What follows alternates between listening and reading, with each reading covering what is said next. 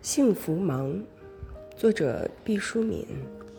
从那时起，我开始审视自己对于幸福的把握和感知。我训练自己对于幸福的敏感。我像一个自幼被封闭在洞穴中的人，在七彩光下学着辨析青草和艳花，朗月和白云。我体会到了那些被黑暗囚禁的盲人，手术后打开遮掩的纱布的感觉，那份诧异和惊喜，那份东张西望的雀跃和急喜而泣的泪水，是多么自然而然。